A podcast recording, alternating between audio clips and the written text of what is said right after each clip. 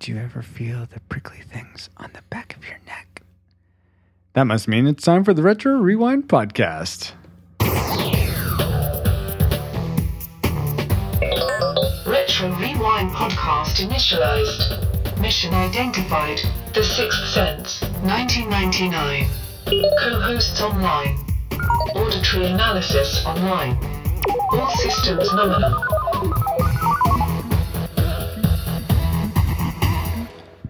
Welcome to the Retro Rewind podcast, where we rewind back to movies and video games from 15 or more years ago so that we can let you know whether they're still re- worth revisiting today. You can find the show notes for this episode at retrorewindpodcast.com slash 48. There you can leave us a comment on the episode, and you can find links to subscribe to the podcast in iTunes, Stitcher Radio, and more. My name is Francisco Ruiz. I'm a dad, designer, and not a dead person. Not yet. Well, yes, not yet.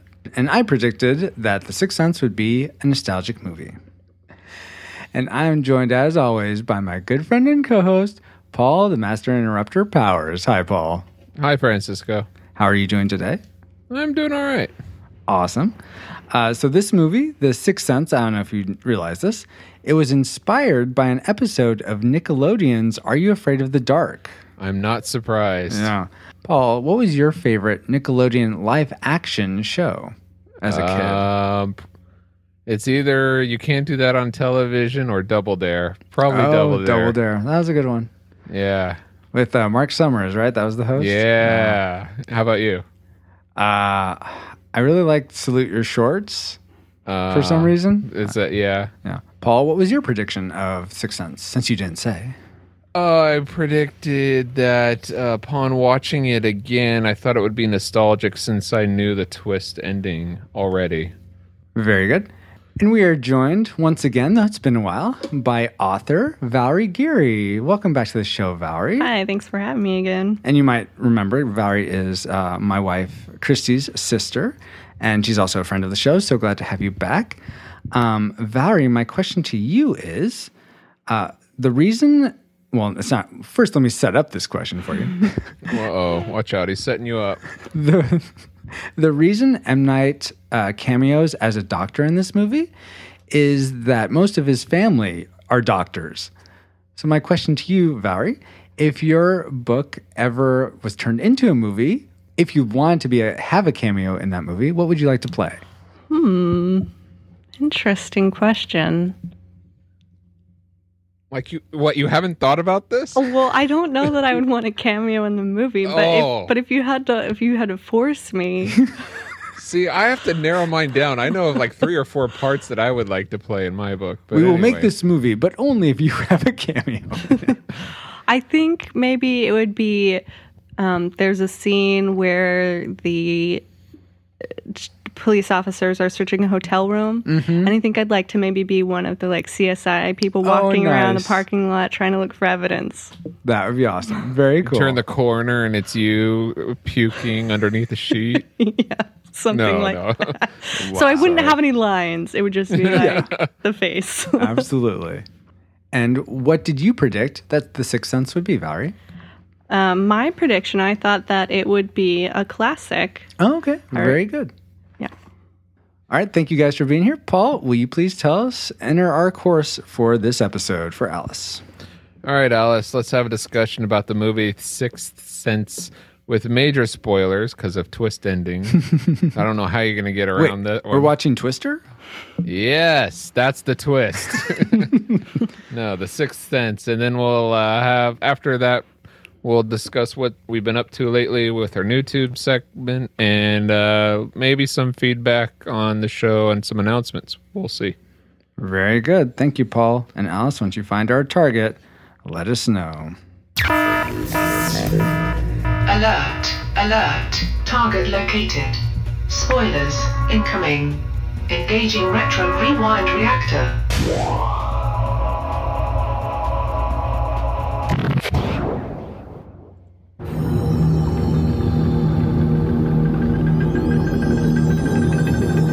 Have a secret, but you don't want to tell me. I see dead people walking around like regular people. I don't see anything. Are you sure they're there? They're everywhere. Yes, The Sixth Sense. I don't know if that, if you had a sense of what was going on in those trailers, but here is what we remember from our sensories of watching the movie way back when. this is our memory mind melt synopsis. Oh, okay. Yeah. a psychiatrist, John McClane, played by Bruce Willis, gets shot in the stomach by a man in his underwear, a former patient. Then, sometime later, starts counseling a terrified young boy, and there is puke and parties. the boy says in a very memorable scene that he sees dead people, as well as saying, Stuttering Stanley, Stuttering Stanley. But the boy finds his courage to help the ghosts that come to him. Then here comes the twist. Turns out John McClane didn't kill the blonde haired terrorist after all. Wait. Wait, sorry, wrong. That's the wrong wrong, movie. Wrong movie, yeah. Turns out that John McClane didn't know he already died hard and was a ghost the whole time. yeah, we are confused all over the place there. But that was fun. Yes. Now we don't need to see the movie. no. Paul, will you please share with us how The Sixth Sense was technically made or what technicals went into it? All right, The Sixth Sense uh, is rated PG 13, ran 107 minutes long, and came out in theaters in the US of A on August 6th, 1999. So, as of the recording of this podcast, it is 15 years old. Wow. It was directed and written by M. Night Shyamalama Ding Dong. And Wow. Really? I was hoping we'd go this podcast without calling him that. anyway, continue. it was uh, produced by the uh, the winning dynamic duo of Kathleen Kennedy and Frank Marshall. Who do you remember? We've covered two of their movies already. Do I you do know which not. I forget. No. One is Who Framed Roger Rabbit because they work so closely with Steven Spielberg, Retro Rewind Podcast.com slash 35. and the other is Batteries Not Included. Retro Rewind Podcast.com slash Eh. nine. forgot I your believe. batteries. I believe it's nine. I could be wrong. Alright. Stars uh, Bruce Willis and Haley Joel Osment and a bunch of other people. And uh, let's see, the movie, the budget for this movie was about $40 million. And depending on the sources, it either grossed almost 300 million or almost 700 million. Oh my gosh. So so you're telling me there's money in ghosts?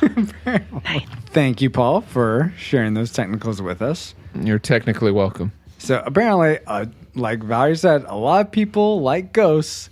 But what would you? What do we like specifically about The Sixth Sense? Let's start with Valerie. What, give us one thing you liked about this movie. I really liked Cole, Haley Joel Osment's character.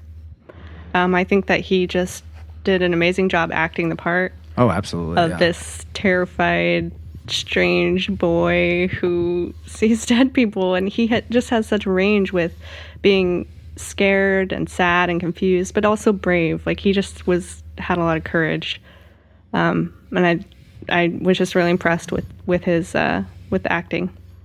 Yeah, I, I definitely agree. I thought, I mean, he definitely deserved his Oscar nomination, Haley Joel Osment. Os, I keep saying Osment. It's Osment. Um, yeah, I, I, I completely agree with you, Valerie. One thing that involving him, I really loved his relationship with his mom. I thought that was really touching and it felt very genuine. Um, what did you think about Cole, Paul, or Haley? I thought Haley Joel Osment was the best part about this whole movie.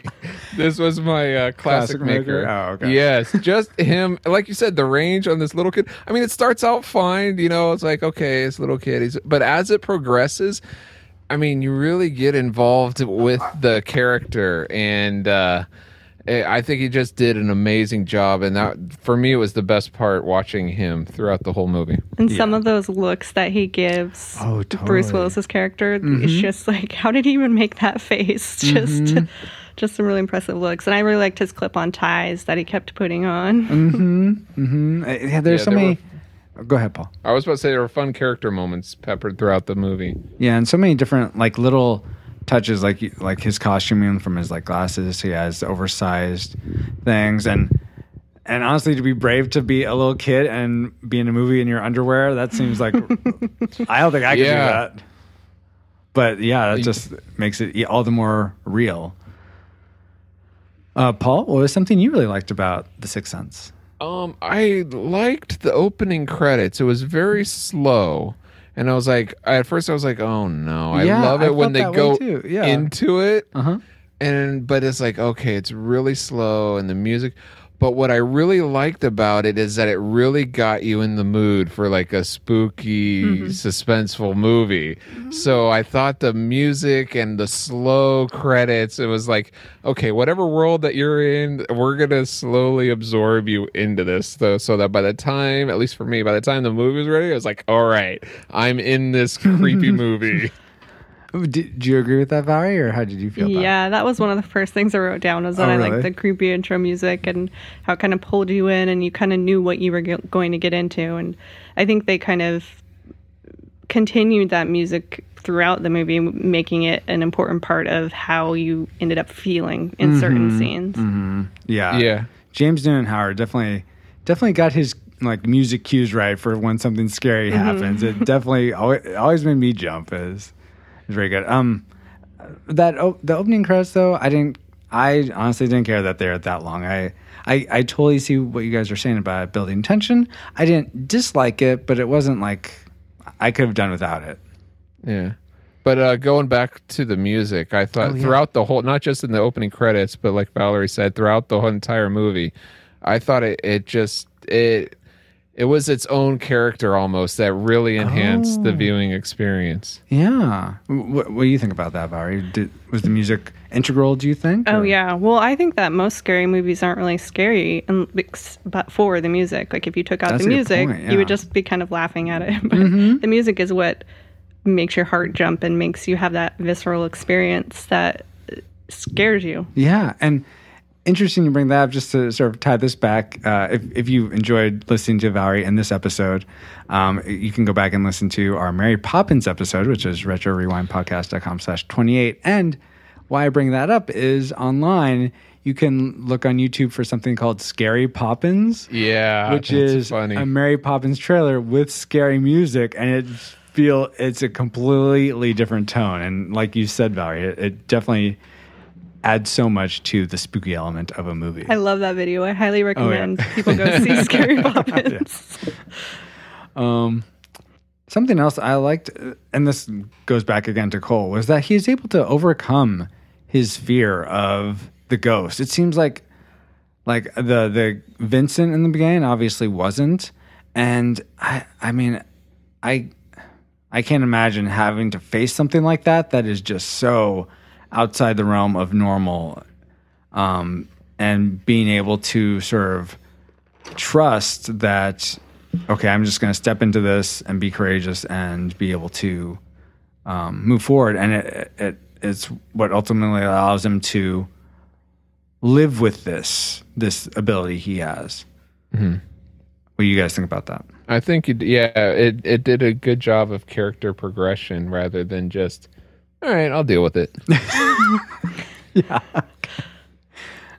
um what do you think about that Valerie? Well, one thing that I kind of found interesting is that I had a question at the beginning. I was, and I was like, "Why is Cole talking to this ghost, Bruce Willis?" Which do we have his real his character name? it's 'Cause- malcolm Malcolm something? we'll call In the it's- middle. it's We'll just malcolm. call Malcolm. i forget his last name So why is Cole It's Crowe. talking Crowe, yes. talking to Malcolm when he doesn't he's afraid of ghosts and he knows Malcolm is a ghost. And as I was watching and, and listening to Cole tell his you know what ghosts do, they they they see only what they want to see. And I kind of realized that Malcolm was the only one who addressed Cole as Cole.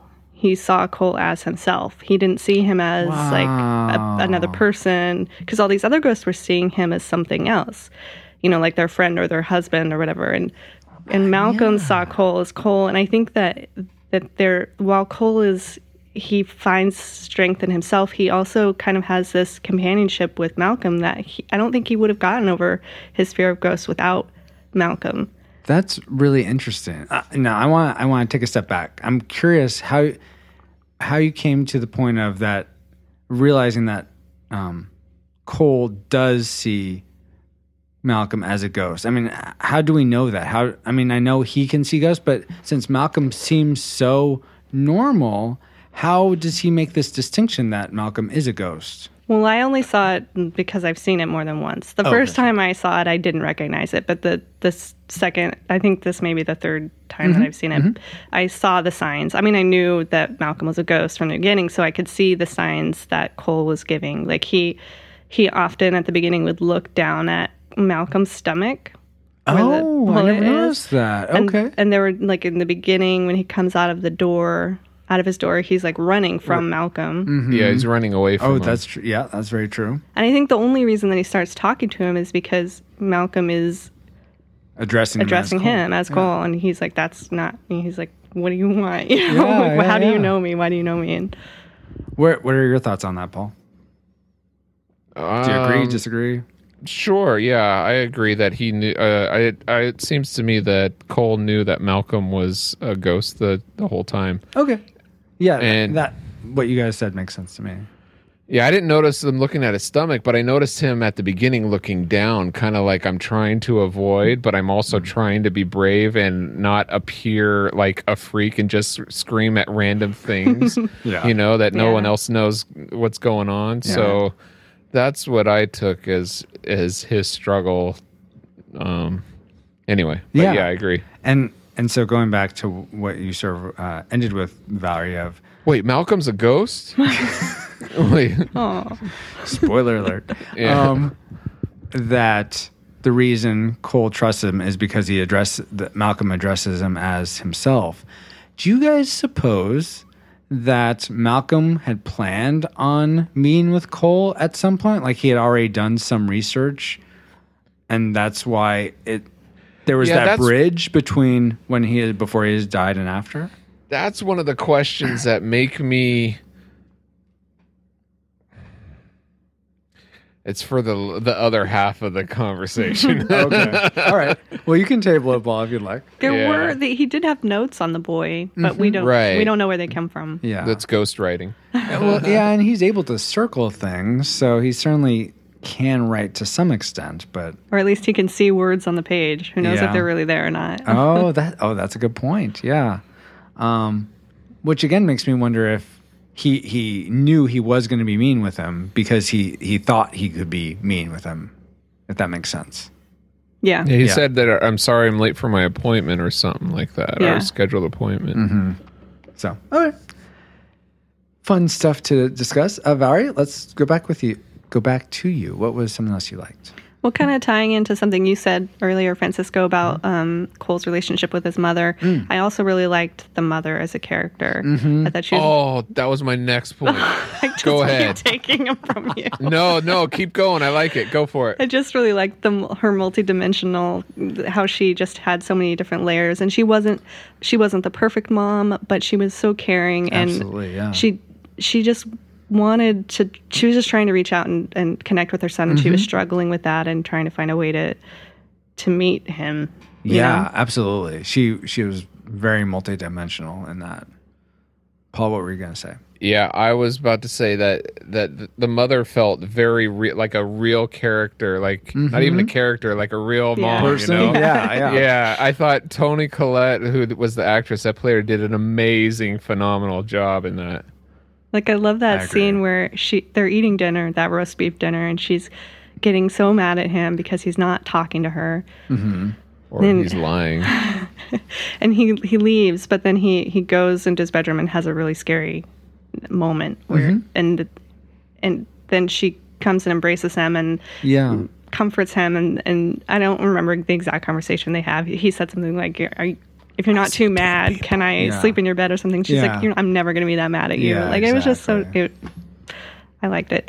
Yeah. It, it was there there are moments where I didn't like her because that exact same scene where she's like not believing him and sometimes I wonder in my like I tr- I sort of take a step back and I think about how I, I would wouldn't act in- believe him. There's only the, both of them in the house, and she knows it's not her. And objects don't move by themselves. Okay, I, I I mean I wonder if like if my daughter said something like. I see, uh, I know to the extent that I see dead people. Would I believe that? No, no, know. no. She doesn't say that. She would say, um, "No, I didn't take the cushions off the chair or off the couch." You know what I mean? When somebody obviously did. Well, because in that scene that you're talking about, Francisco, Mm-hmm. Cole doesn't say anything. I mean, he just says, "I didn't move the bumblebee pin. I Mm-hmm. didn't do it." He doesn't Yeah. tell about the ghost until Right. later. Oh, absolutely. So, I'm- she's like, I sort of forward think. I'm not. I'm. I'm. I know that's coming. So I'm just sort of like thinking. Oh, I thought you were relating to your kid, so you can I- like forward think what your kid's gonna say in the future. Yeah, Yes. she sees dead people too, All- so you wouldn't be mad. all I'm trying to say is I. I would like to believe that I would believe my kid if they seem genuine. If she, maybe sometime, someday they, if she seemed genuine, but I don't know. And so I, I both, here's what I'm trying to say, guys. I both feel like I can relate with her on one, on the level of being a parent, and at the same time, I'm agitated because as an audience member, I know the truth, but she's not believing the truth, which is the frustration, the tension I feel. Okay. Um, but that's good. I mean, I think that, that the director and the actors, that's what they wanted you to feel. Absolutely, yes, totally. Uh, Paul, uh, let's go back to you. Or do you guys have many more? I'm. I have my most favorite thing left. I have one thing. Okay. and that is uh the intensity levels I felt were very high. Even though this was a movie that I'd seen before more than once, I still felt really intense even when things were like I even though I knew what was about to happen, it was Yeah. still I was still um really like, "Oh no." And you know what? That totally brought up some. I, I thought of something else that I like. I, the cinematography of this movie and where they placed cameras and like did wide shots and close ups, and I, I felt like it added to that intensity. Um, Valerie, how, what did you think about the intensity of the movie? That's an interesting question. Do we need to ask you it in a little bit? well, I there are there are some scenes that are incredibly intense. Like one of the scenes that's one of my favorite scenes is the birthday party where they Oh, lock the kid in. gosh. the Oh, I- covered that scene. Like yes. Mm-hmm. I'm on the edge of my seat, even though I know what's happening. Yeah. I am just like glued to the television. So there were moments of intensity. Yeah. Yes, but I'll talk about the other half later. Sounds good.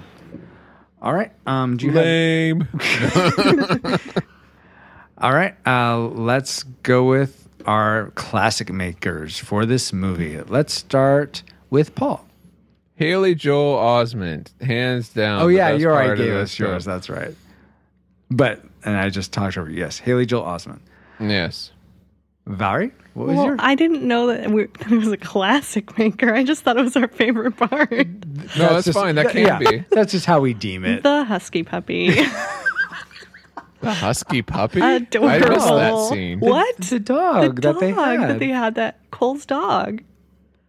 Well, It's I like his- vaguely remember that. He's like in three scenes. yeah. One, he's like whining in a closet, and the mom's like, "Come out, come out." That dog's so cute. Oh yeah, the dog runs away when Yeah. the kid goes. Yeah, yeah, yeah. That's your favorite? All right, so be it. All right, cool. Um, and for me, my so my favorite thing is the way they concealed that um, Bruce Willis, Malcolm Crowe was a ghost. Oh, that's a good one. They just I'm gonna take that one. okay. See, that would have been one of mine, but I talked to so many other people that when they saw it in the theater the first time, they guessed it. Oh Um, well, I- it was. so it ruined it for them. Well, did they guess it, or had their friends been talking about it? And no, so no, they no. They they it? guess because when Haley Joel Osment delivers the line "I see dead people," it's focused on him. Mm-hmm. But then they turn to Bruce Willis's reaction, and Haley says, um, "They don't know that they're dead, and they Mm-hmm. only see what they want to see." So the camera's right on him, and it's Hmm. like, "Oh, he doesn't know that he's dead." and that was actually as reading in IMDb that that was a concern for like one of the producers, but the Yeah. test screenings, n- no one really was figuring it out. And I think the Yeah. majority of people. Oh, the majority of people didn't. Yeah. Yeah. But I, I felt bad for the people that did because it kind of ruined it. You Oh, know? good point. Yeah. Um, but yeah, for me, I felt like they did so many like little touches, like from his interactions with his wife, uh, that seemed they they set it up in such a way. I love that they established in the very beginning that he's like over almost overcommitted to his job and she felt like she comes second so by if they you fast forward a year it's very easy for you to fill in the gaps that they're like estranged and so it, it doesn't seem like something odd is up in that regard and um just just the all the those different all those little touches i thought were added so much to the mystery and made the twist all the more uh i was going to say tantalizing but i don't think that's quite the word i want to use. Uh valerie save me. You like that. So what, what word would you use? About the twists, Yeah. made the twists all the more twisty. All the more twisty i like it Just ask Chubby Checker. chubby checker He did the twist. Yeah, the song. oh I, I didn't know that okay Wah, wah. And if you see the movie again, you can sing "Let's Twist Again." like I do have a favorite line in the movie. You Oh. do, ha- you do know the song. share share that with us before we move on to what people from facebook said about this My favorite line was they don't have meetings about rainbows. that Yeah. was so good yes I didn't know you were funny. So much, yeah, so much of the writing in this was really awesome too. So those are all things we really liked about this movie, and we loved about this movie. But before we get to our Facebook uh, feedback, I had something I wanted to discuss with you guys.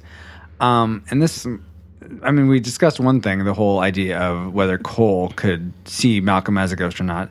But so Malcolm's wife talks about how when someone passes away, an imprint is left on the object. Do you guys remember that scene? She's talking to the the couple that are looking at the wedding ring, and he's like, "Do you have anything cheaper?" Yes. yeah.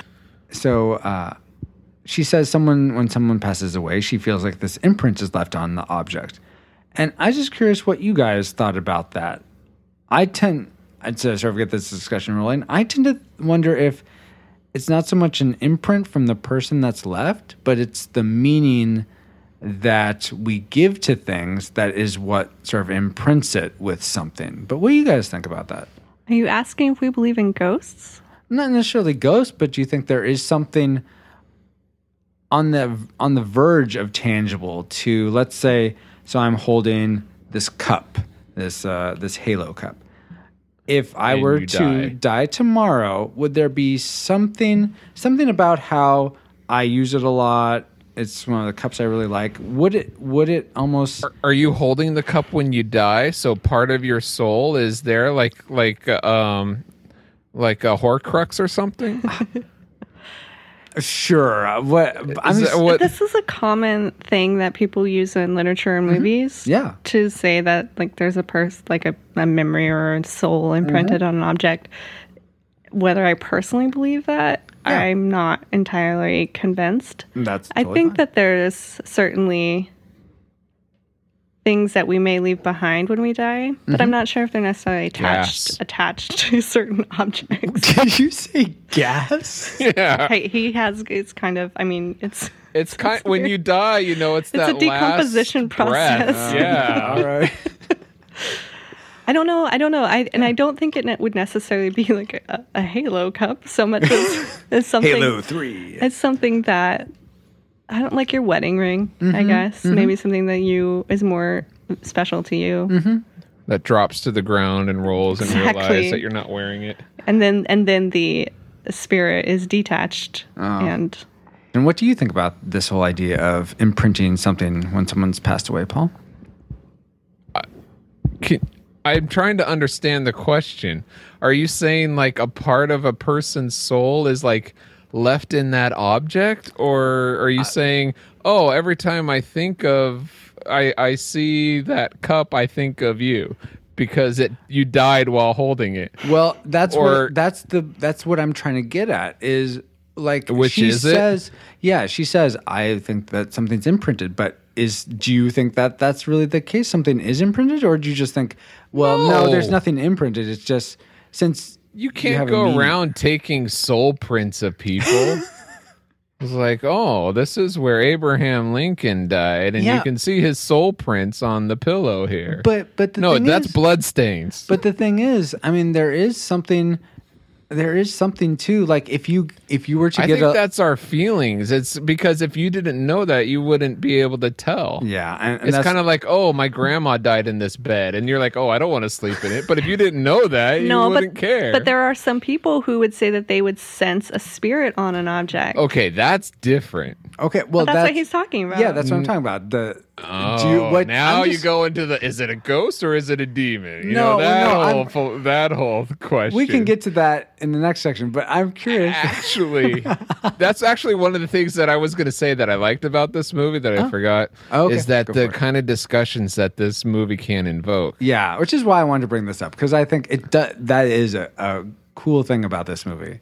Yeah. Um, and there aren't that many movies that I can think of like that where you can sort of discuss like what do you believe, what what do you think about this? Yeah. Um, all right, so I think Valerie's on the side that not really sure. Is that right, Valerie? Maybe, maybe not. I don't really know. Well, half of me believes it that that it's ha- because I like. I mean, I write and I like the Yeah. idea of memories and souls being attached to objects and people reconnecting with their loved ones that way. Mm-hmm. But then there's also a rational side of me that thinks that that's probably not true or possible Mm-hmm. in real life. But And you know what? I think for me, I'm I'm uh, even probably more on the rational side. But I think about like you're an author. When you like when you've autographed a book, your book. There's there's I feel like there is some connection. Like There I have is. It's the you- ink that she placed on there with her signature. Okay, so what? That's but- called an imprint. That is a physical impact. Okay, but could there the be something of a spiritual in a spiritual sense of that? All right, is what I'm fine. Let's let's go into the spiritual realm and let's you know look at the soul and like the fingerprints that it leaves behind. Mm-hmm. Okay. I, I guess I can't So Paul say is no. on the absolute no side of this argument. no, I'm on. I uh, not absolute, but I I, would. I I, would bet You're- no, you're but I don't you know yeah, enough you- to say no. Oh, You know what I okay, yeah. mean? I Yeah. think it makes good fiction.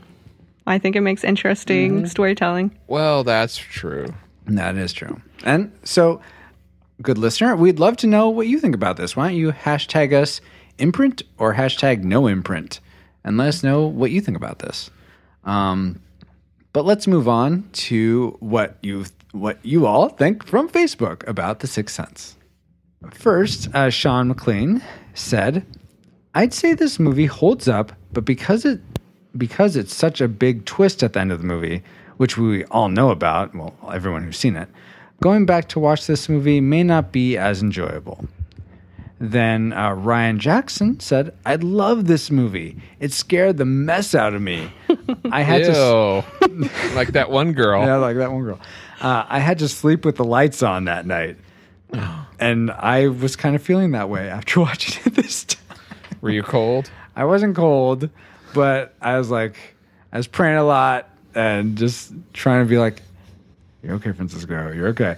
Um, anyway, and then uh, Christy Geary, which, um, Valerie, is that It's a sister in law. okay? Your sister in law. I, I wondered about that. Um, she says, Oh what a coinkydink. I've tried watching it again, and just knowing how it ends took the joy out of it for me. Aw. Which is kind of sad. But what parts of this movie took the joy out of it for us? Uh, let's start with Paul. Wait, no, we started with you last time. Oh, okay, fine. Let's start with Valerie. I Yeah, thought we ladies started first. with me last time. Now I'm confused. I think we did. Paul. Let me, I'm going to cut that.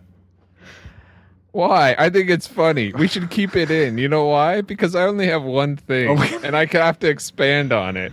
All right. Valerie, what was one thing you didn't like about this movie? You know what kind of bothered me that I, I didn't notice until this time that I watched it around?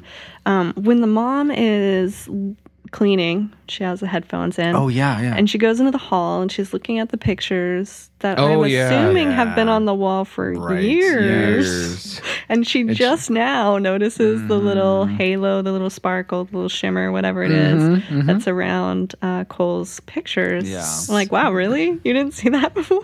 yeah. See, I think I I noticed that the last time, but what I figured this time is she didn't notice that they were in all the pictures. Like she noticed that she probably saw that they were there before, but as these are all together and as I'm looking at them all together, it's like, wow, these are like not all, but most of them have this. Hmm. Maybe. And then I thought maybe that was his dad.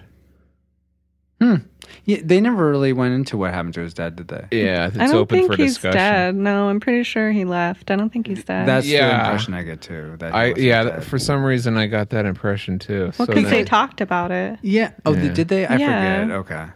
all right. And it seems like he, So he it's would not have his seen dad. his dad. Like that would be a, a, a common person he would oh, see. his dad if is his- Forrest Gump. No, I think in the beginning, like when um, Malcolm is in, at his house Mm-hmm. In like one of the early scenes, and the mom's sitting there and they're not talking, and then the boy comes in and they mm-hmm. do that take a step. If I get mm-hmm. the answer Oh, right, yeah, yeah. they talk a lot about his Oh, dad. Then Yeah, I, for, I forget that. But Or maybe yeah, it's that Jeff sounds right. Foxworthy. anyway, Anyway, something, and you got you sort of when we were talking about the intense things about this movie. Oh my gosh! And I know I was supposed to hate them, but I hated Tommy and Derek just being like noticing that this kid is scared of something, and oh, let's play a game. Put you in the closet. Put you in the grave, kids. Oh, Oh my goodness. Wow. You just went for they're so horrible that I'm going to be like 10 times more horrible than them. I, yeah, I, you know they weren't. Welcome in- to the club, Francisco. They weren't so horrible that they weren't human. I mean, they were just acting like Yeah. teenage boys. But they didn't then- cross Yeah. a line. Young they didn't help him at yeah. all though. When he they're What were they hearing him- supposed to do? The door They- was then- locked. Well, yeah, they couldn't get him out. then it they want to show that human side. I think they should have shown that they tried and they didn't. Yeah, show they that. They're just go like get people. Well, I think they were kind of uh, scared what's too. going Like, on, guys? like I think they were kind of scared too. I mean, he's in there screaming all crazy. They're not nice boys. That's for Yeah. sure. But I don't think you need to get so violent with them. I I I hate bullies, I, and I shouldn't. I know I shouldn't hate, and that Hate haters is, I- is just hating. I know. I know. It's all right. I guess. I- Shame. Wow. You have confession to wear the cone of shame. uh, at least it's not the cone of silence. That won't work well for a podcast. Moving on. Uh, Valerie, was something else you didn't like since we're going back and forth between you and I? um, I didn't really like the vomiting scene. Right. Ew, gross. No, but it made you like not only scary, but like freak you out. It's it's part of that. I, I uh, don't think nature. no. They I think that it definitely belongs in the movie. I just didn't like it. And you know what? I I think so. Going back, I, as I was reading through the IMDb trivia, apparently M Night was uh, pitching this movie originally as a cross between The Exorcist and some other like family movie. And so I bet he did that vomiting thing as an homage to The Exorcist.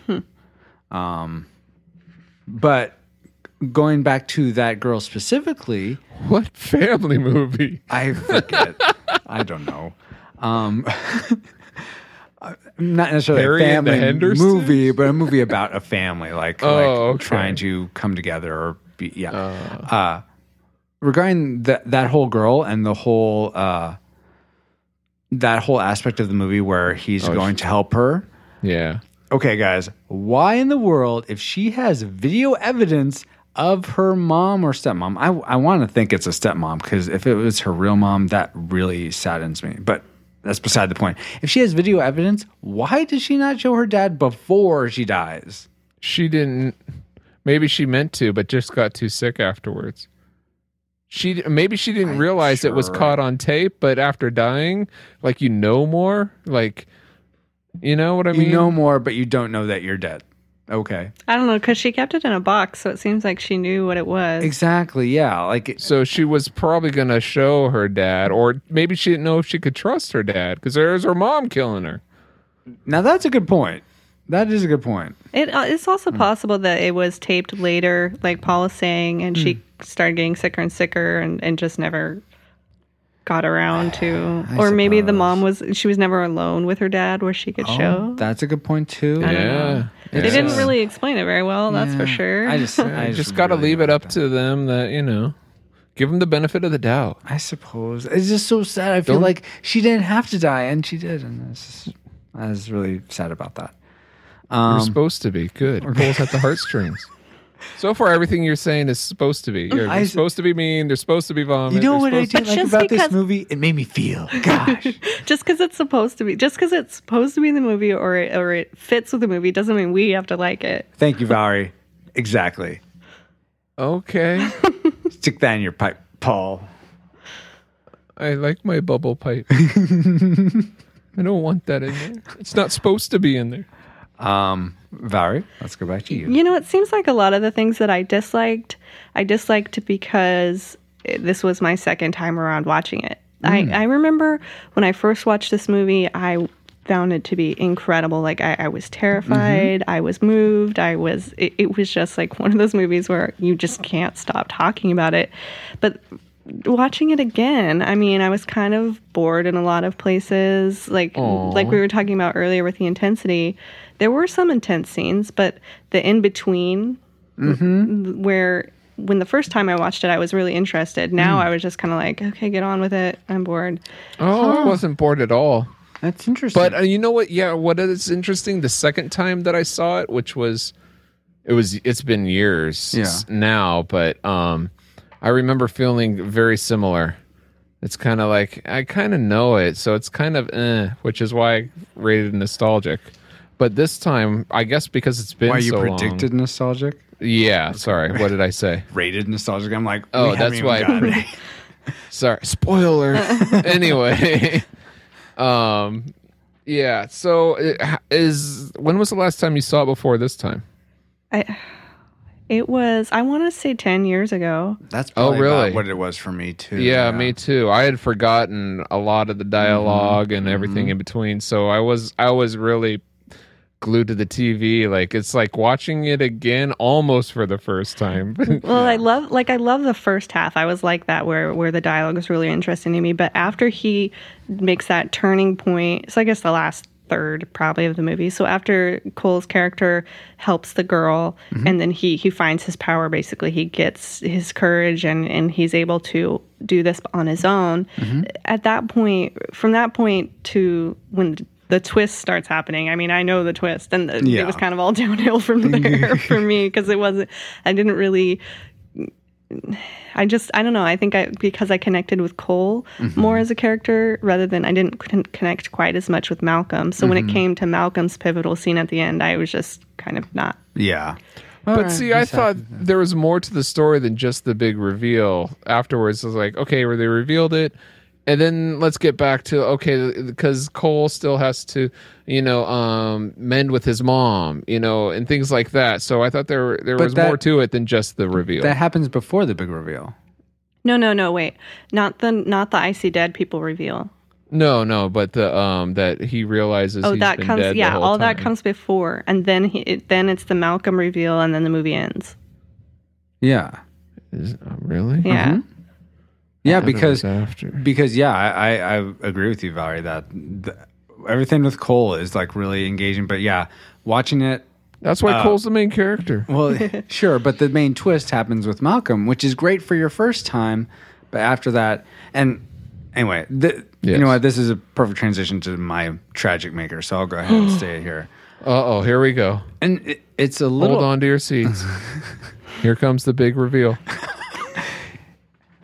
I sir almost almost counter to what you said, Valerie, which is odd because it's almost the, it's the same it's the same endpoint, but a different means to get there.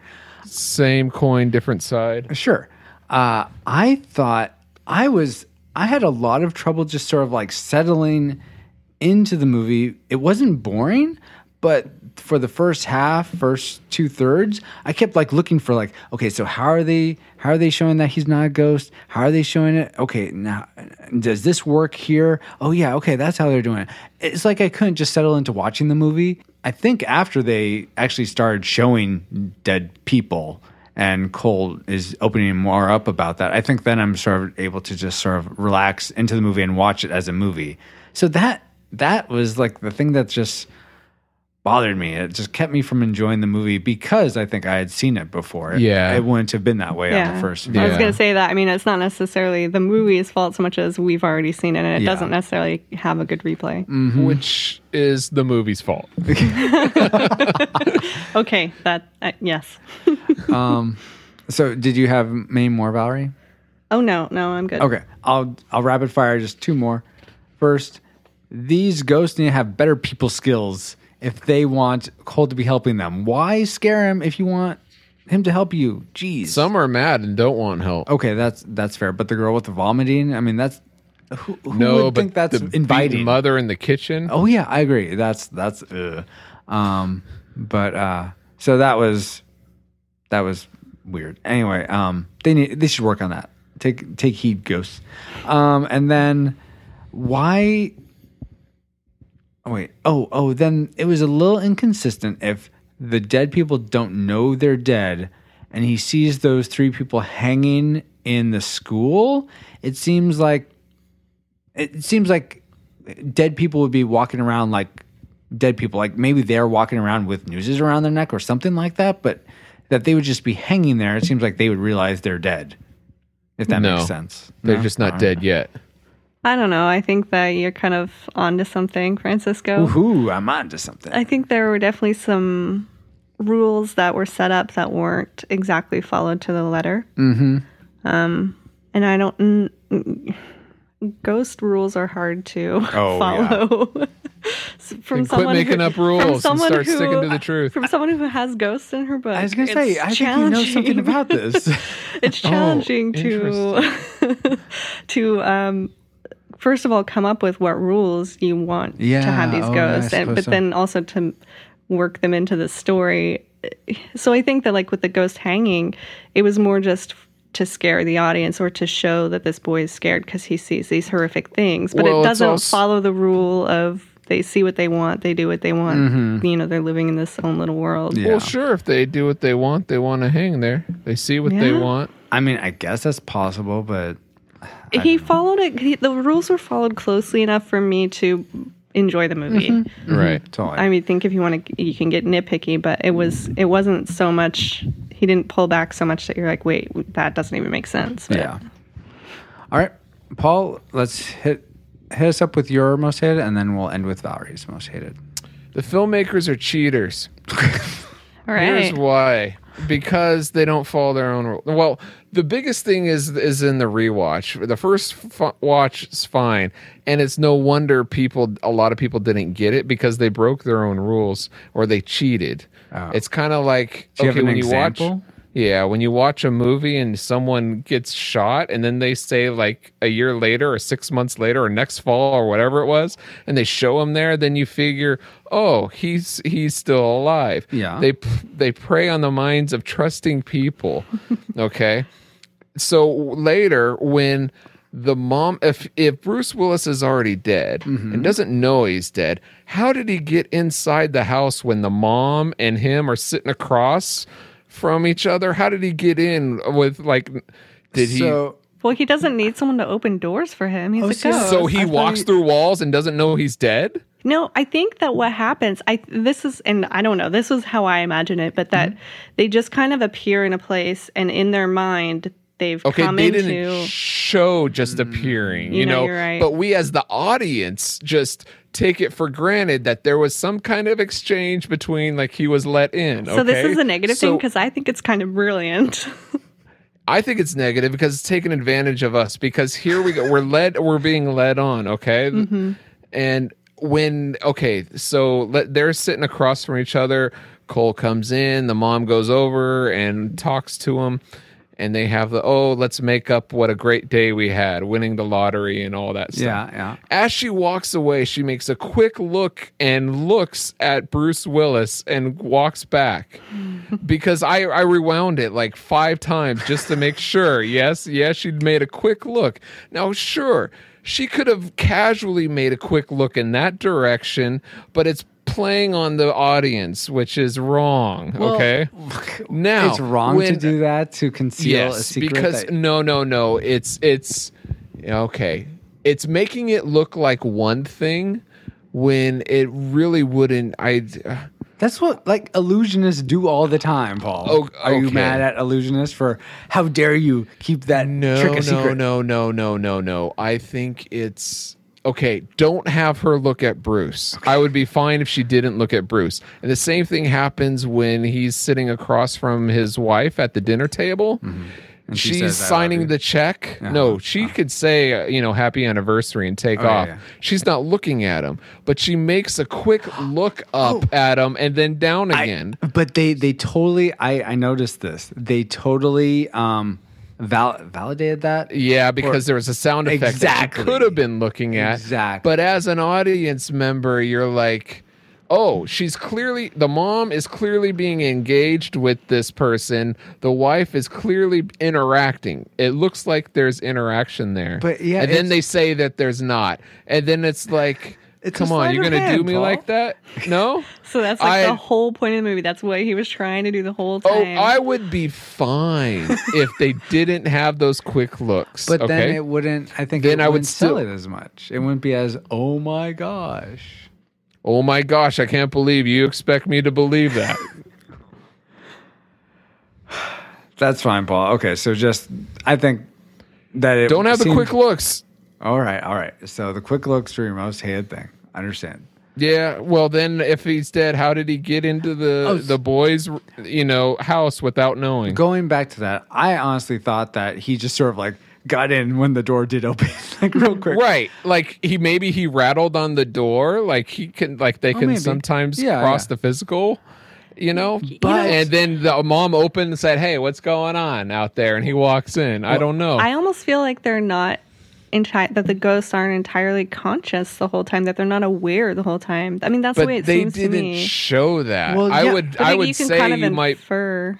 Exactly. And Paul, I I almost feel All like right. if we if we go to you know our classic sound effect, our Inception sound effect, and go to that movie when um Okay, here we go.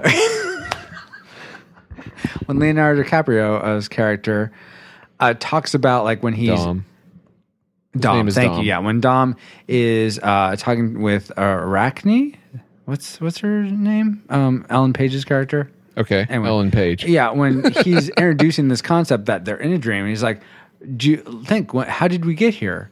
Exactly. And you can't really think. She's like, "Well, we. Oh, wait." And it's it's Exactly. they showed that in the movie. Well, yeah, but They didn't show that in the movie, so therefore you cannot say, "Oh, it's because he doesn't know he got there." You know you Paul? can't prove that he did, and you can't prove that he did it. It's a good. It's another thing that we Discussion. exactly. It's another thing that's good about this movie. It's a discussion, but it's okay. You can not like that aspect of the movie. Let's move on though to what Valerie didn't like most about this movie. I kind of, hmm. Was this is a hard question for me, but I think Sure. I'm going to go with the the the idea that the solution to Cole's problem came a little bit too easily. So he basically gets told by Malcolm what he's supposed to do. So, hey, why don't you try helping these ghosts? And then he does, and then he's like, ah, this is the best thing ever. like there's there's no more struggle for him. He's That's a good he's just yeah. suddenly suddenly cured. I, no, I, I he's think, not suddenly. I think that- because he's still scared. And mm, he's not. He's not still scared. He just is. I think now he shifts to like having more of a. Um, he he's scared to tell his mom, so he need like that becomes the primary goal for him. Um, But you know, thinking about it, I think that the struggle is less about him getting over his fear of ghosts and maybe just I don't know. I don't know how to. His Fear. oh, like Bec- uh, just fear in general. Yeah. and that's what he said he wanted help with the most. yeah. actually, and even on a deeper level, I think he has a he has a fear of being rejected by his mom, who Right. is the only real like light in his life. Like I Yeah. think that's actually the main turning point for Cole in the movie is when he finally tells his mom. It's Mm-hmm. less about this this experience that he has with the ghosts mm-hmm. and more about okay, I'm going to tell my mom. Yeah. Um, But I the the whole how easily he got over his fear of ghosts kind of bothered me. All right. That was an awesome discussion, guys. Uh, but it is time to see if we have a firing solution from Alice. Firing solution complete. Rating salvo at the ready. On your mark. Yes. Do we consider The Sixth Sense a classic? We would recommend it to people who- whether they've seen it before or not. A nostalgic, we would only recommend it to people who have seen it before. Or a tragic, we would not recommend it to anyone. Let's start with Valerie. All right. Um, uh, after watching this again, I am going to have to say it is tragic. Really? wow. Wow. If you you want to talk about twists, yeah. and because here's why. So it it's not as good the second time around, mm-hmm. and it's old enough, and people have talked about it enough. So many people already know the twist ending that I don't really think it would be enjoyable the first time around for anybody either. Mm. I did not see that coming. Based on everything else. I mean, now that you say that, it makes sense, just like the movie. It's like at the end, it's all revealed. Oh, that makes sense. And you have to go back and listen to it again to Yeah, yeah. see where I dropped the clues. And Yes. awesome. Uh, all right. Thank you, Valerie. Uh, and thank you for the twist. Paul, how, how do you rate The Sixth Sense?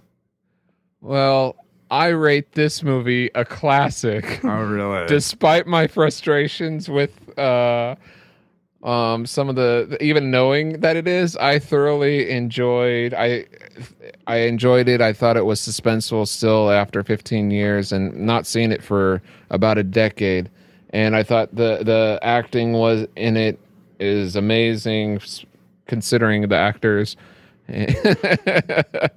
and it's M Night Shyamalan's best movie, so i- in my opinion. Okay, I mean, you can have that opinion. All right, thank you, Paul. So we got a tragic and a classic. Just out of curiosity, what do you think is uh, his best movie? I, I need to see it again, but I like Signs. That's the one I remember liking Oh. most. Probably Signs, Village, um, Sixth Sense, Lady in the Water, and I don't think I've seen his other ones. Uh, Anyway, okay. So, what is you tragic? I mean, what did you rate it? I I don't know, guys. Um, Come on, go nostalgic. this Make happened last time I was here too. And um, and I ended up with classic. No, no, I don't. I, I think I was pretty pretty sure. I, I was I was uh, reluctant to say classic for Mary Poppins, but I did. I don't want to caveat another movie. What? No, you should go with your true. fe- What would you rate this? Forget everything else. This is a standalone rating. What would you rate this movie? Forget my rating. Forget Valerie's rating. Forget everything. You and you alone. You know what, do you rate it? This is honestly an internal twist. It, I I think I'm going to go with tragic as well. dun, dun, dun. Do nostalgic. Forget everything I said. Be influenced. Come on. You know what? And leading up to this, I was thinking I'd probably uh, rate it as a classic, but and only mostly for people that haven't seen it before. But I think I was rating it from the perspective of other people, and I've always rated movies from my perspective. And though I enjoyed parts of this movie, because of the because of sort of the spiritual dark elements of this movie and I didn't like that. The only way I can describe it is well I think we've talked about it before. Some movies are just sticky. Like you'll you'll watch a movie like Inception and you'll just be thinking about it and it's just uh, almost like it becomes a part of you for a little while. Like there are movies like that and oftentimes that's good but for me with this movie and I think a lot of horror movies in general, I don't like the aspects that stick to me. Like I, I keep seeing the the girl vomiting, and that scene is very, um, very visceral for me, and I don't like that. That's sort of on my mind again, um, because I'm, sure it was when I was uh, when I first saw this, and so. And I, I don't think I would share this with my daughter when she's older. I don't think I'd ban her, Her from aunt seeing it. Will. I, I don't think I'd ban her from seeing it, but even though it's a tragic Valerie, yeah, I was about to say. trying to poison the no, kid no, with I'm little saying, bits. no, I'm saying if she was like, if she came to me and she was like, Auntie, I really want to watch The Sixth Sense, but Dad won't let me watch at my house. She'd have to be of a certain age, of yeah, course. yes. I'd make sure. I know I'm watched. four, but I'm a mature four. There's a monster outside my window. Can I have a glass of water? Um, Because so- I mean, it shows a, it shows a young kid Mm-hmm. battling his fears and finding Yeah. finding his courage, and he he- Yeah. he's basically battling the monsters under his bed, and yeah, he wins. classic. I, I, I'm gonna have to keep my reign of tragic. Sorry, I just there there is a lot to enjoy about this movie, but I don't personally enjoy it, and I'm not gonna want to see it again. You people make me very sad. That's that's fine. You make me sad in lots of other movies, Paul. All right, that's fair. All right. Well, thank you guys for your honesty. I'm sure this was a tough one to rate, but I appreciate where you guys Not fell. really for me. And I've had other ones. fine. And according to the Retro Rewind podcast, The Sixth Sense is a disputed tragic movie. Yeah, dispute it. if you're in line with Paul, definitely go out and see that again. But if you're more in keeping with uh, how Valerie or I rate movies, then leave this one in your memory. But let's move on. Alice, would you engage NewTube, please? New tube systems engaged. Let us begin with Valerie. What is new on your tube? I have been watching this new TV show on Fox. It's called Gracepoint. I've seen people Facebook that. I have no idea. I keep thinking it's a church. I I'm like, believe oh, what church are you I going believe to? it is the American version of a British show called Broadchurch. That Oh, it sounds. is a church. Is this with David Tennant as an American? I don't know. Don't ask I me. just seen a billboard Listen, with I don't a big care. shoe. I don't care all. about the British version. This is not important to me. I'm watching the American version. Okay. called Gracepoint, and it's a ten part. It's a ten part mystery series, Uh-huh. and it's about um, a small town, and a boy turns up dead, and they believe that he was murdered. Mm-hmm. And there's a detective and a, a woman. Um, who wanted to be detective, but this other detective came in and took the job from her. So there's all this like Oh, stuff tension. on. Okay. So they're trying to figure out what happened, and uh, everybody, pretty much everybody in this little town is a suspect. Everyone is shady, and I just, I'm really enjoying it. It's, it's, it's really interesting. Um, I believe Anna Gunn plays the, the, the cop. Um, she was in Breaking that is. Bad. I have not seen that, but I- okay. well, some of your listeners may have. I'm sure most of I'm sure most of the American populace has seen Breaking Bad. I'm just so not it's one re- of it's really interesting. I'm really enjoying it. It's two two episodes in, so you can still catch it on Hulu. okay. Cool. watch it. Awesome. Very good. Okay, Gracepoint. Thank you, Valerie. Paul, what is new on your tube? Well,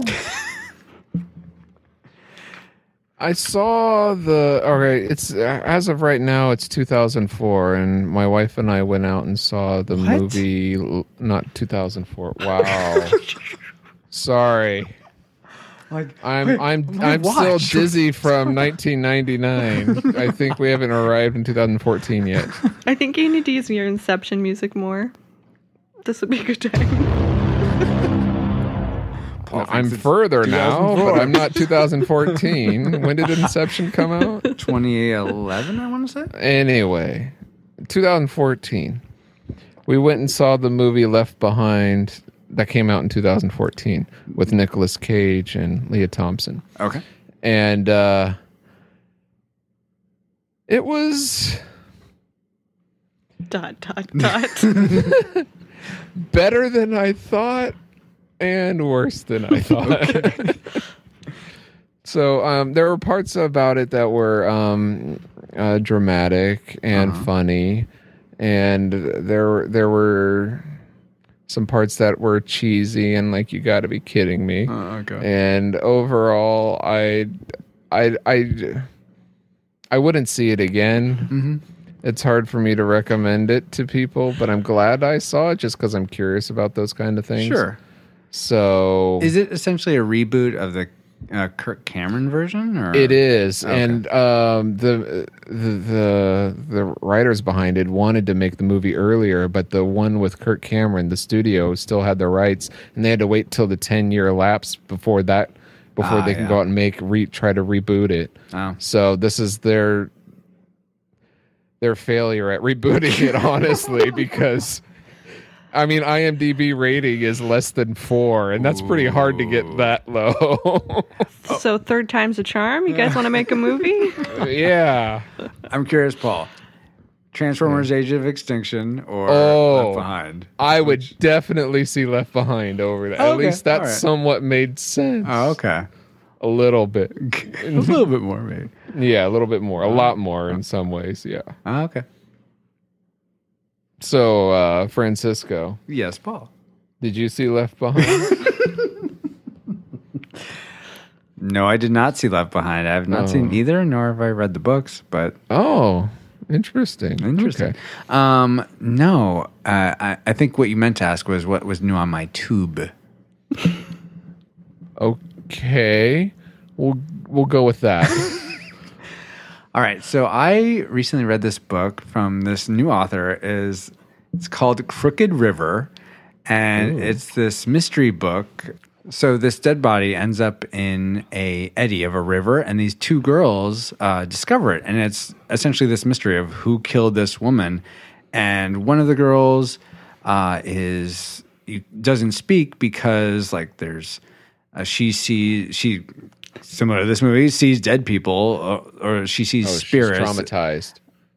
No, uh, she's they- mutinized. the author explains it differently um but it- Oh. it's it's, it's Does she have amnesia and she's the killer? no Okay. That would have been a great idea. I should have done that. oh wait the author's right here it's valerie geary hey valerie hi, hi. yeah so I, I read valerie's book and so this i guess you could say this is a biased opinion but i was r- so engaged with this book crooked river.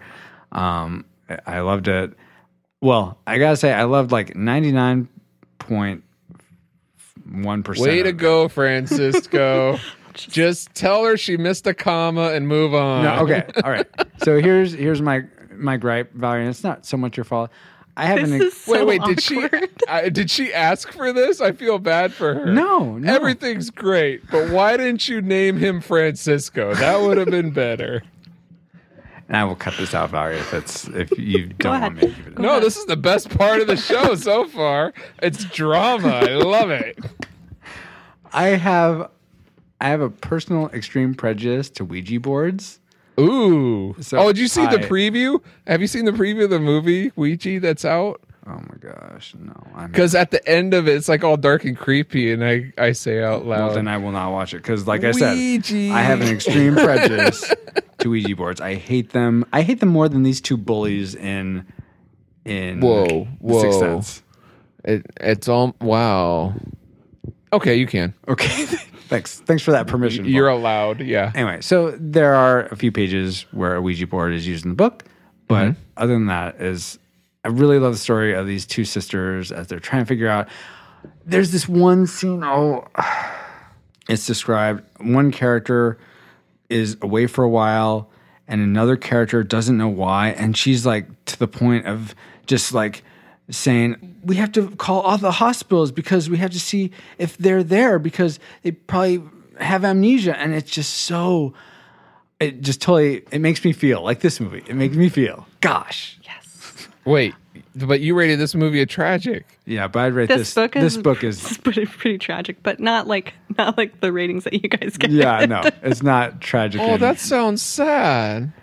You probably want some tissue while you're reading it. Oh no, I was all for it. Now I don't know because I like to stay away from. I don't know, tragic. Francisco. What do you think? i i think i think you should read paul i it, Do you think he'll need tissue, or do you think he'll be okay? I don't think he'll need tissue. I didn't need tissue, but uh, it was it was a really good book. You just needed fire for that Ouija board. Yes, exactly. He just ripped out those pages, shredded them, I was tempted to, but I didn't. puts them in the toilet, and just flushes. This is the better book, Valerie. Publish this one. I don't burn books. I just burn pages. um, Actually, I'm okay with that opinion of yours. That's you can definitely have that opinion, and, and we can still be friends. cool. I'm glad. Wow. still- we can still be friends. So yeah, go uh, Crooked River. As of this podcast, it's available. We'll have a link to Crooked River, to um, Left Behind, and to Gracepoint. Grace Point. Thank you. Uh, so just look for those at the, Gracepoint in the got left behind. at the Crooked River. Yes. Nice. All right, Alice, do we have any feedback for us? Comsat online. Receiving incoming transmission.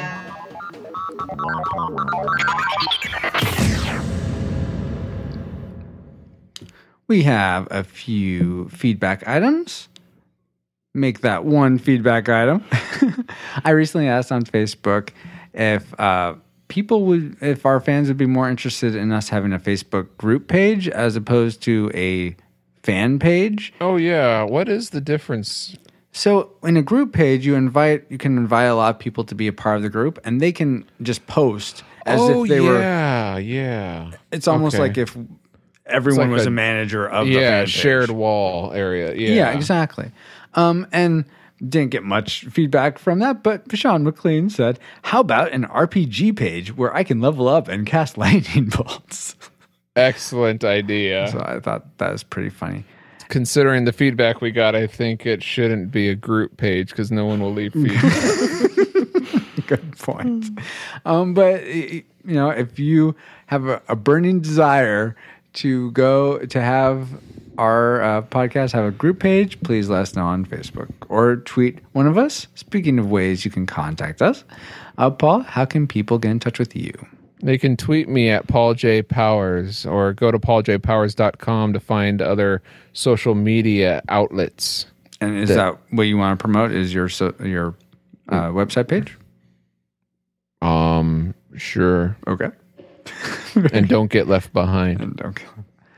All right. Thank you once again for being on the show, as always, Paul. Oh, you're welcome. Bye, everybody. And apparently, Paul's gone. Uh, Valerie, how can people get in touch with you? Um, they can go to my website, valeriegeary.com. Awesome. I'm also on Twitter, Valerie Geary. Perfect. Simple. And I would probably guess what you would want to promote, but what would you like to promote? Well, I have a book An awesome book. that we were just talking about, um, Crooked River, which is uh, out in stores. And um, you And- should just be able to pick it up at your local bookstore. Um, or powells.com is another good place. I was about to say, I don't have any local bookstores anymore. No? That is a tragedy. Yeah. I gotta go online like everyone else. or move up to Oregon, Paul. Then Yeah. there's bookstores up here. Oh, cool. Maybe you'd be surprised if you uh, if you there's a website oof, that I'm not going to remember I- indiefirst.com maybe or um, and you could type in a zip code and uh, they'll tell you where where your nearest independent bookstore is. Oh, cool. I'll, I'll look for that, and Okay. or we'll figure it out. And Yeah. It'll be in the show notes. Yeah. Very good. Yeah. Um, and I want to say again, yeah, go check, go read Crooked River. It's a really good book. Um, mhm. And I'm not getting paid to say that, just so you know. Uh, Is this part of your like book tour? Is going on these podcasts and Yeah. like, promoting it? Yeah. That's cool. yeah, which is you honor us by being by promoting your book on our show. It's that's that's really awesome. Um, and you can find me, Francisco Ruiz, on Twitter. I'm at fxruizx, uh, and you can also. Paul is also going to share other places you can leave us feedback, and also what we will be doing next time. Oh yeah, I was supposed to leave. Sorry. You're still here? Yeah. Or is it your ghost? Oh, Oh, or maybe your it's my soul imprint. imprint. Yeah. Hmm. On the microphone. That's his that's where he leaves his soul. yes. is on the Yeah, he won't shut up. Well, while you're getting that, Paul, I do want to say just a oh, quick reminder. What am I getting up? what we're Oh. doing next time. Oh, okay. Yeah, I'm sorry. Go ahead. Uh, we're our episode 50 is coming up. It's going to be our live episode, and we're going to do the movie Dumb and Dumber. And uh, Valerie's sister Christy is going to be on the show doing that one with us. It should be a fun one, I suppose. The episode Could will be, be, a fun. dumb one The or episode will a dumber one. The What? movie- Or the dumbest one. It could be the dumbest one, but hopefully it'll be fun nonetheless. Um, you can at least see me probably not and talk about how I don't like the movie, but we'll see. Maybe I will. I was about to say that's kind of putting the cart before the horse, but okay. Right. My prediction is uh, tragic. Uh. Wow. I'll allow it. Oh, thank you. And uh, if you, we would love it if you would uh, go to retrorewindpodcast.com slash cast your vote.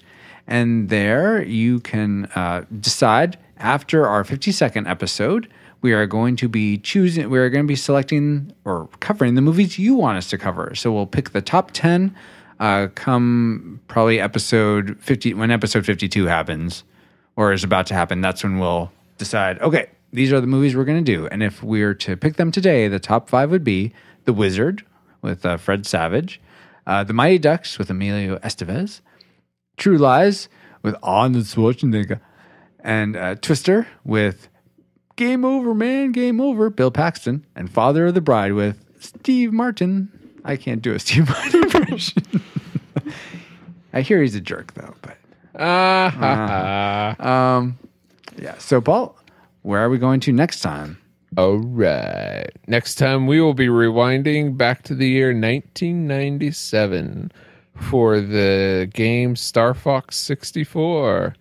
But until then, we would love if you share the show with your friends. And if you want to support us even more, uh, go to your local bookstore and uh, go use their uh, internet access to find retrorewindpodcast.com.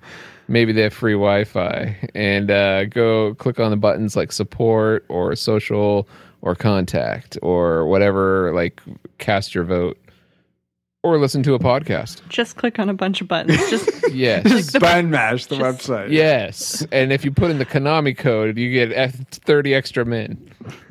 I wish I could make that happen because that would be awesome. I don't even You know what that means. It's a video game reference. Did you? Have you tried that on Facebook? Did they take that out of Facebook? At one point, you could do that on Facebook. Oh, really? I thought it was Google. No, it was Facebook, and like it would flash, and, and it would All right. do Whatever. Anyway. do it, Francisco. Do it.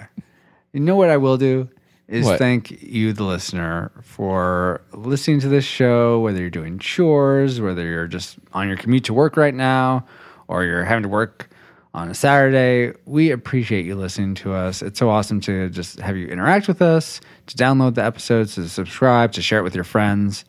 It, it's so great. And like a Pokemon, we'll catch you later on the next episode of the Retro Rewind podcast.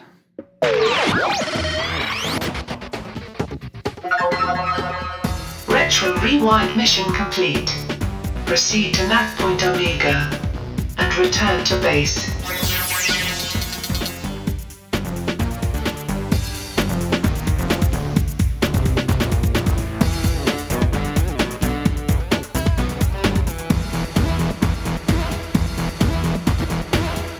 Yippee ki dead people.